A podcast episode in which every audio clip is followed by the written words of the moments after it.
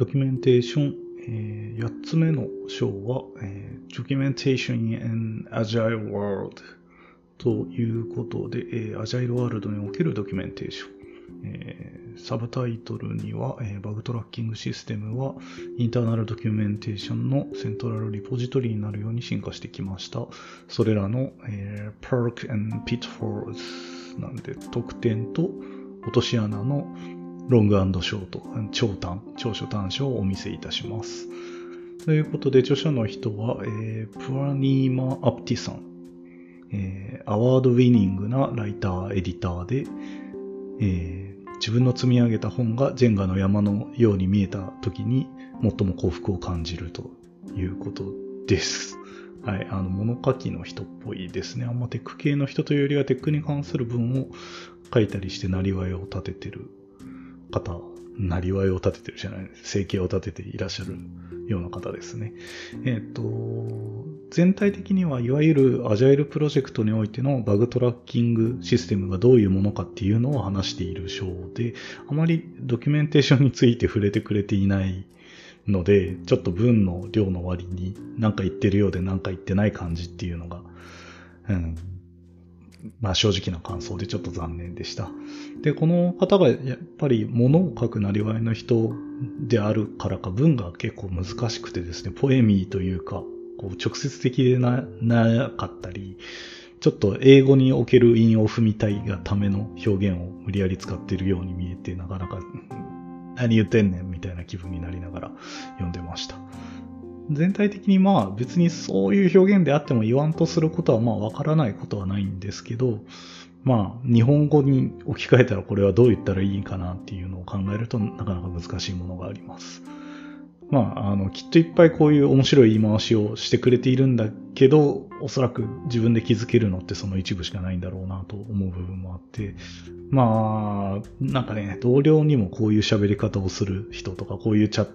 こういう文をチャットで打ってくる人みたいなのがいて、僕はあんまりその意図が読み取れないので、こう、本質的に何を言っているのかしか、うん、なんか汲み取れなくて悪いなと思うことはあります。なんか逆に日本語だと自分もちょっと比喩だったり、うまく違う言い回しにしたりみたいなのを好ましく使ってる部分あるんですけど、多分、なんだろう、第一言語者じゃない人にとっては相当酷なものを発しているんじゃないかなと思う部分が、うん、ないこともないですね。で、えっ、と、本題に戻ると、えー、最初入りでは、えー、アジャイルがある時代とない時代の話で紹介を始めていて、最初にアジャイルのない時代ですね。 software development の古き日々。それをいちいちこう、カッコ書きして、あ、こう、説明をいちいち挟むと、えっと、元の文が何なのかわかんなくなるので、通しであの紹介すると、 software development の古き日々は全く黄金ではなかった。プロセスはひどくて、えっと、ウォーターフォールのようにプロジェクトはマネージされていて、えー、カスケードは、えー、仕様策定に始まり、デザイン開発テストへと、えー、つながっていって、QA にたどり着く頃には、えー、予算は往々にして膨れ上がっていて、えー、時間的にも紙の分け目的にも、えー、あ、えっ、ー、と、違うや。えっ、ー、と、時間的にも紙の分け目的にも予算が、えー、往々にして膨れ上がってしまっていたっていう序文ちょっと間はカットしているんですけど、自分がそういう感じで、えっと、もう最初に software development の古き日々と書いた後に、カッコ書きでカッコ書きの中で、えー、リード、90年代と読んでもらいたいみたいなのが書いてあったり、こう、えー、全くゴールデンではなかった。これは多分黄金時代とか一番もてはやされた時代みたいなものの比喩で、で、プロセスは広くウォーターフォールのようにプロジェクトはマネージされ、その後カスケードはって言ってるんですけど、これカスケードって滝が連なっている状態、うん、なんだろう、滝がいっぱいある山のことを指すんですよね。で、そのカスケードが使用策定に始まりっていうのは、そのウォーターフォールの一番上が、上を比喩しているような感じですね。で、最後にこう時間的にも髪の分け目的にもってこう、ヘアーズスプリットって言ってるんですけど、多分これはなんだろう、細かいことを気にしない？みたいな言い回しなんですけど、えっ、ー、と、予算が膨れ上がることに対して何らかの費用をかけていて、もうちょっと勘弁してくれよみたいな文ではありました。みたいなのが全体的に続くんで、この後の紹介は割と、うん、なんだ、うん、意味だけをうまく汲み取ったような、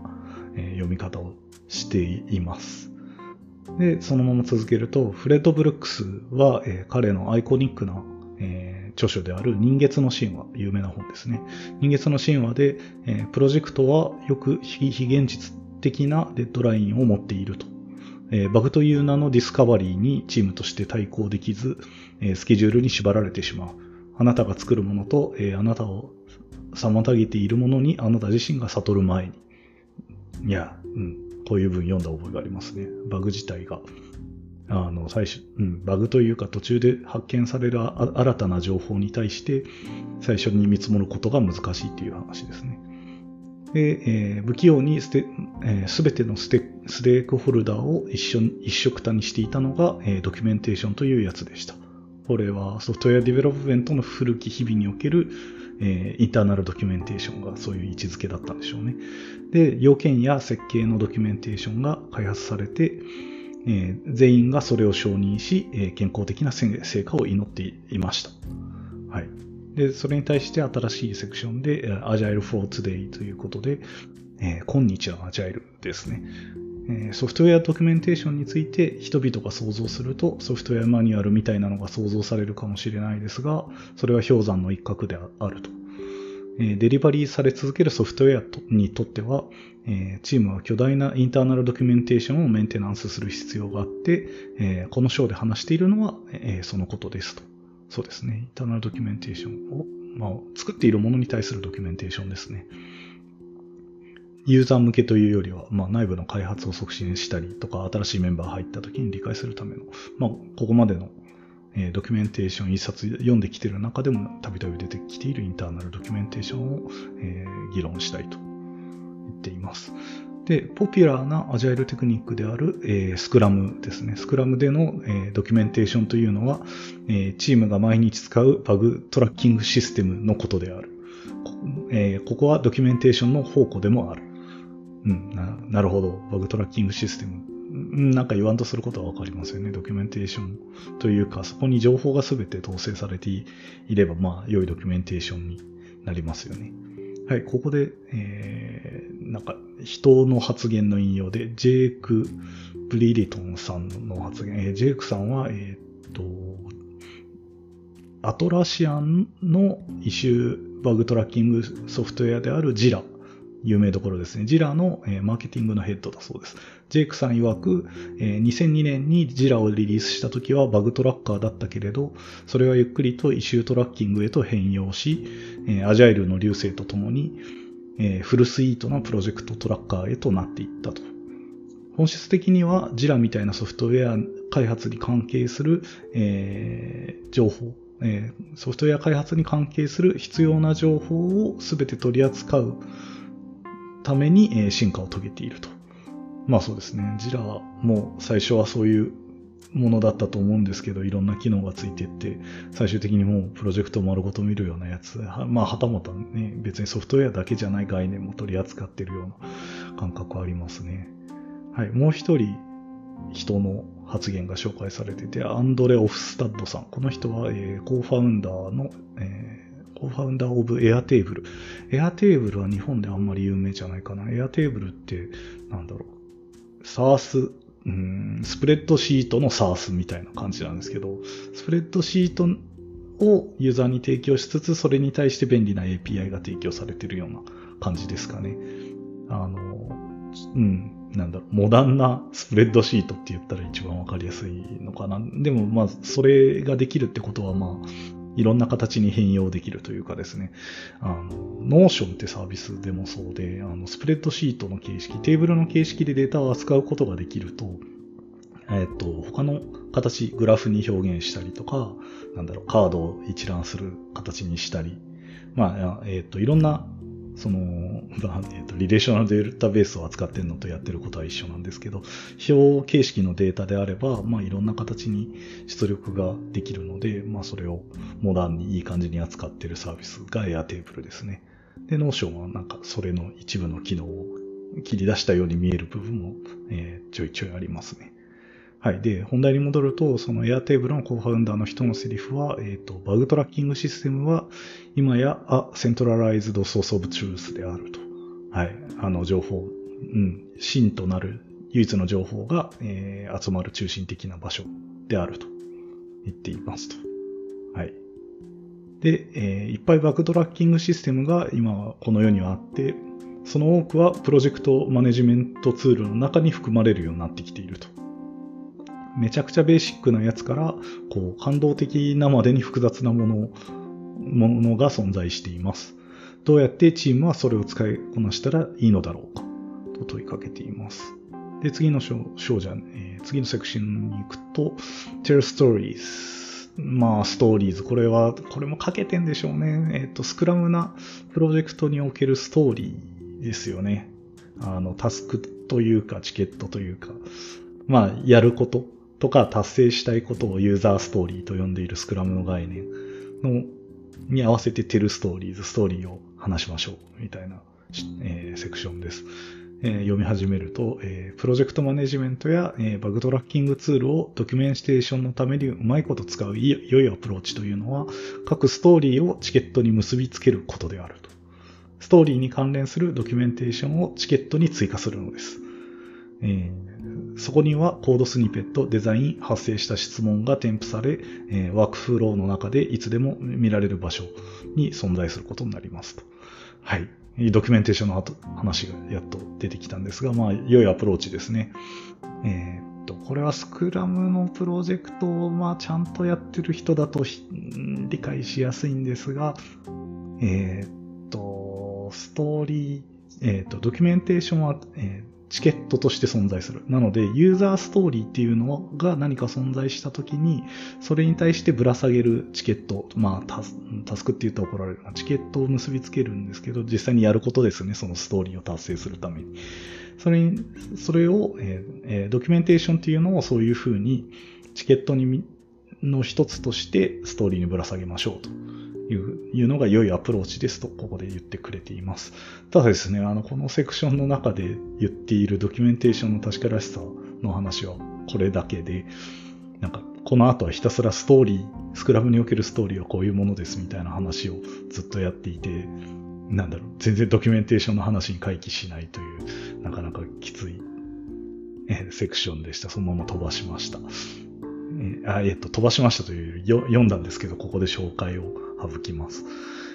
で、えっ、と、ここまでで大体こうドキュメンテーションというよりは、えっ、と、バグトラッキングシステムというものがアジャイルの、アジャイルなプロジェクトにおいて、えっ、と、中心的存在であって、ドキュメンテーション上では、あドキュメンテーションの文脈では、えっ、と、ストーリーに、えチケットとして結びつけるのがいいんじゃないかという話が出てきて、え後半はもっとここからバグトラッキングシステムの話が続いていきます。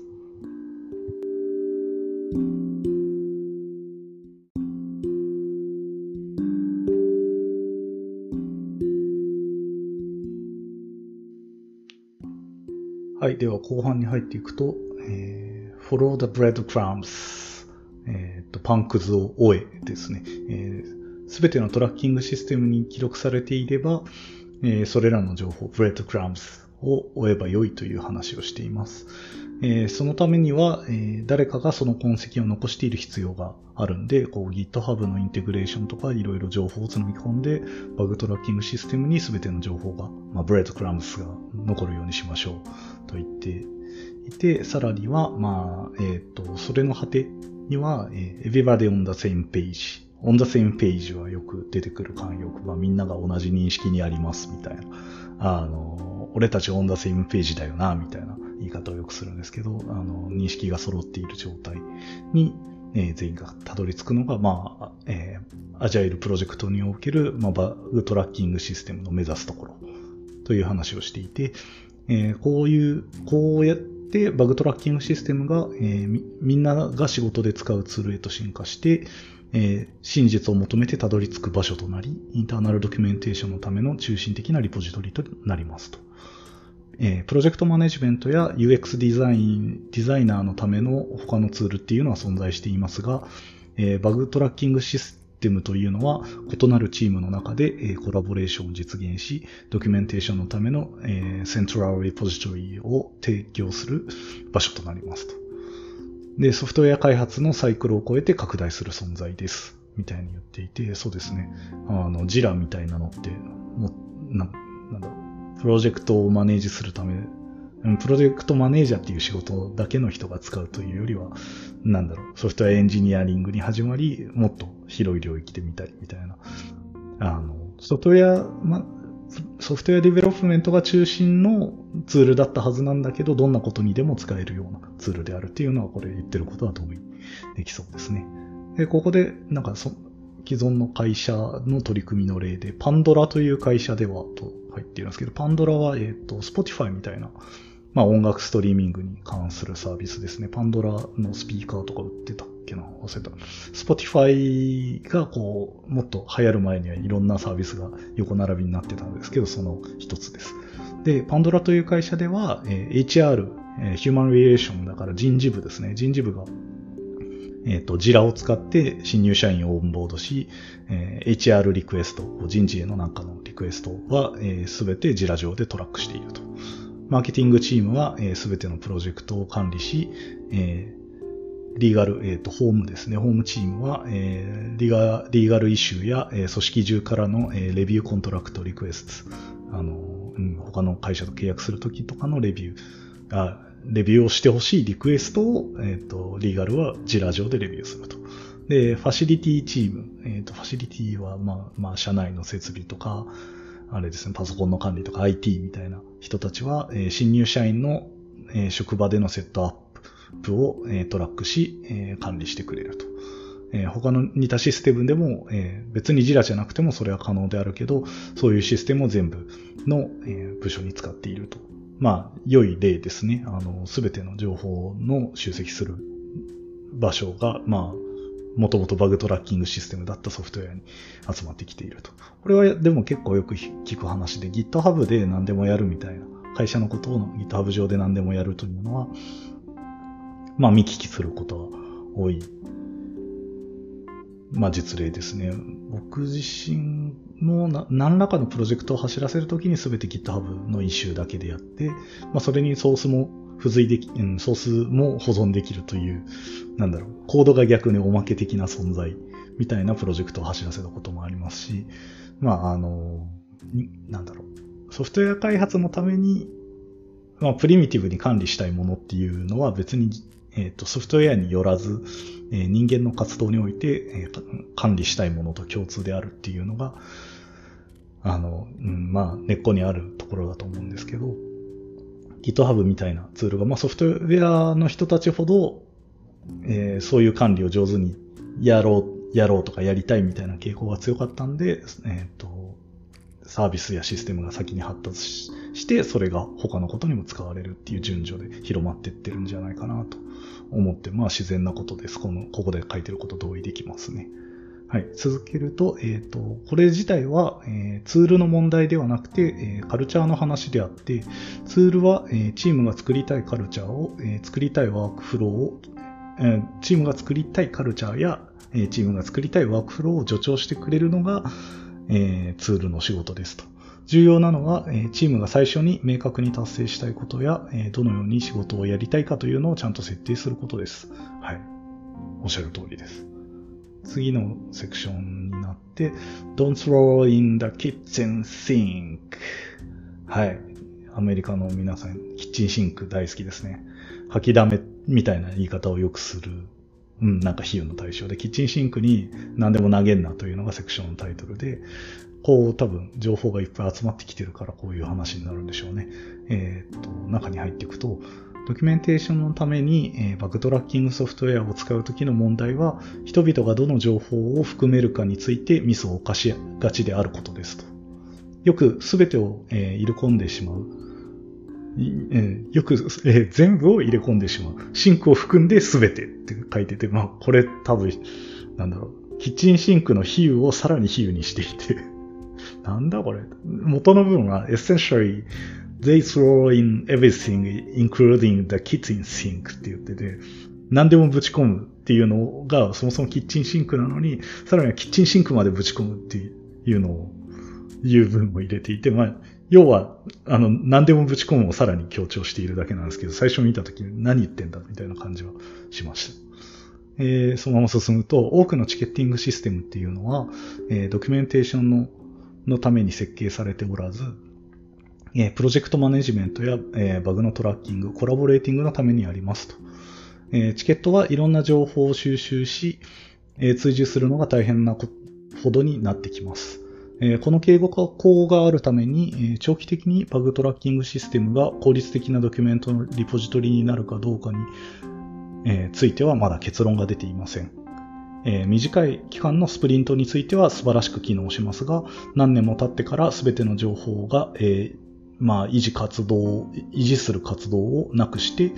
正しく使うことができるかどうかは定かではありませんみたいな話をしています。そうですね。あの、セントラルリポジトリだからって全部ぶち込んだところでそれがドキュメンテーションとしては機能するかどうかは怪しいという話ですね。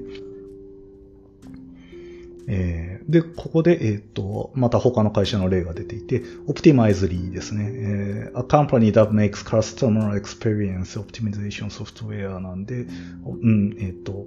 顧客体験を、えー、オプティミゼーションするソフトウェアを作っている会社、Optimizely ですね。えっ、と、近所に本社がある、本社かどうかわかんないな。オフィスは、があるんで、なんか見たことあるんですけど、実際のソフトウェアを僕は触ったことない会社です。で、その会社、オプティマイズリーでは、えー、カジュアルとフォーマルという形にざっと分けられる2種類のドキュメンテーションというのが存在しますと。えー、カジュアルに分類されるやつは、えー、 ongoing な、えー、 ongoing でアクティブなディスカッションだったり、えー、コラボレーション自体が、えー、Google ドライブ上で記録されていて、それがバグトラッキングシステムから必要に応じて参照できる。これはまあ、あの、ホットなやつですね。今進んでるプロジェクトに対してとか、これから始めるプロジェクトに対して、あの、ドキュメンテーションを組み立てている時の議論みたいなのがカジュアルでしょうね。で、もう一つが、えー、コンフルエンスを使って永続的な情報を保存していると。え、それはあまり、えー、喫緊の変化を指すものではないとだけ言っていますね。まあ、あの、これだけで言わんとすることは分かって、えー、まあ、プロジェクトが終わった後だったり、まあ、十分に静まった後に、まあ、情報が変化しないだろうという状況になってから、まあ、えっ、ー、と、永続化されたドキュメントとして保存をするんでしょうね。まだ、なんか、いろいろ議論して変わっていくものの間は、えー、Google ドライブの方でやって、最後はコンフルエンス上に、えー、まあ、なんだろう、公式ドキュメント、フォーマルなドキュメントとして残すような振る舞いですね。なるほど。という感じで、えっ、と、これで実は全部が終わってしまって、最後まとめっぽいセクションになっちゃうんですが、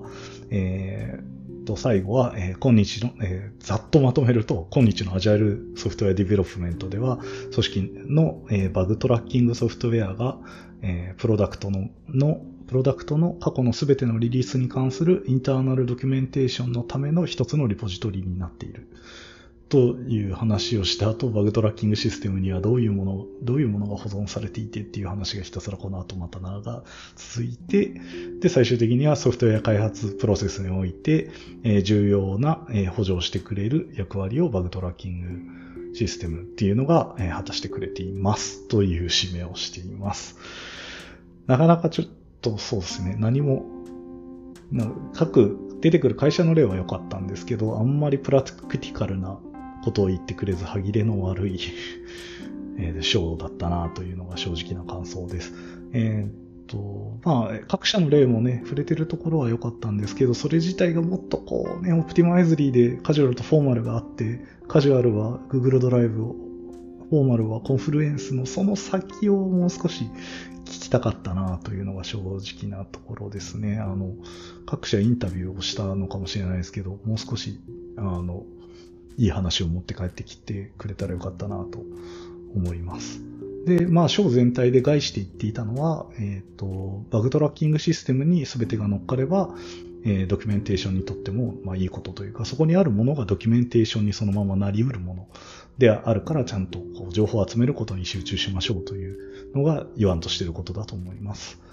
で、まあ触れられていたドキュメンテーションっていうのも、まあインターナルって言ったぐらいですごいバラバラで、ストーリーにぶら下がるドキュメントは何なのかよくわからないし、えっと、ドキュメンテーションをもう書くっていうこうチケットがあるから、どういうドキュメンテーションが生まれるかみたいな、ふんわりとしたまんまですね。まあ、こういう、まあね、こういう文ってあんまり読んでて疲れるので、普段読み飛ばしがちなんですけど、このポッドキャストの目的的には、まあこういう好ま好ましくないって言い方は悪いけど、自分が得意じゃない文章も強制的に読むようにしたことで全部目を通せてよかったです。まあ、ただですね、こう、バグトラッキングシステムの情報を、まあ、そういうふうに扱うっていう切り口自体は僕には学びがあって、まあ、現状、そこでの一過性の情報っていうのを、まあ、どう扱ったらいいのかなっていうのを考えるきっかけにはなりました。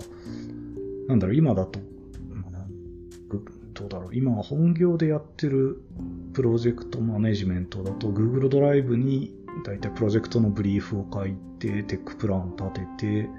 で、 tech plan からこうブレイクダウンしたストーリーのドラフトを書くまでを Google ドライブで進めて、まあ、ミーティングを重ねて、それを、なんだろう、いい感じにしていった後に、じゃあ、その後、 Pivotal Tracker を、こう、日々の作業自体の管理には使っていて、 Pivotal Tracker にえっ、と、ドラフトだったストーリーをもっと具体的なストーリーやチョアネを落としていって並べていって、で、その後、まあ、えっ、と、プロジェクト終わると全然その内容っていうのを丸々捨ててるというかですね、あんまり見返すことってないんですよね。過去の対応を検索するときぐらいにしか、ピボタルトラッカー上に溜まった情報ってあんま見ない傾向にあるあって、じゃあいざドキュメンテーションだっていう話になった時って、全く新たなドキュメントを、なんだろ、フルスクラッチで、過去のドキュメントや、まあ実際に出力されたプロダクトやコードをベースにドキュメントをまた練り出しているみたいな感じはあるので、もしかしたらその、なんだろう、過去、集、組み立ててきた情報をうまく扱うことで、後のドキュメンテーションっていうのはもっと楽でもしかしたら自動でできるようなものになるんじゃないかなと思うきっかけになった部分は、この書を読んでよかったなと思います。で、まあ、こういうのも、うん、難しい比喩がいっぱい出てくる書も、読めて別に悪かったなとは思わないです。